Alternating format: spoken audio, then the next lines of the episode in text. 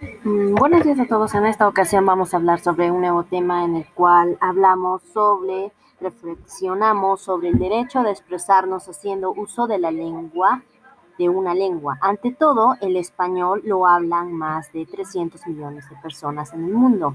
Asimismo, cada una, cada una de ellas lo habla de forma particular y distinta.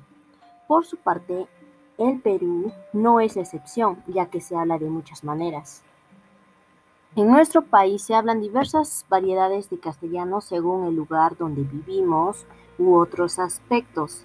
Sin embargo, aunque todas las personas tenemos el mismo derecho a hacer uso de la variedad que nos es propia, pues lo cierto es que en la sociedad en la que vivimos es discriminatoria, de forma que en este caso los usos lingüísticos.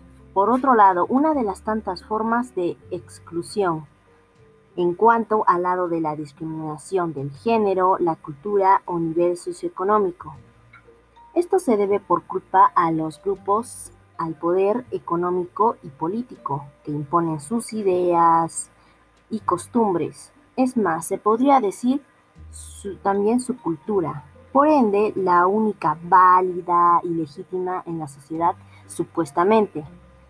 Por último, de esta manera, las manifestaciones culturales que son diferentes a los de este grupo de poder son juzgadas negativamente. Además, entre ellos se encuentran las diversas variedades de castellano, la variación lingüística de este grupo, dado que la llamada variedad estándar, una variedad social a la que se accede a través de instituciones educativas, pre privilegiadas, por lo que se podría concluir que no existe supremacía de una lengua frente a otra.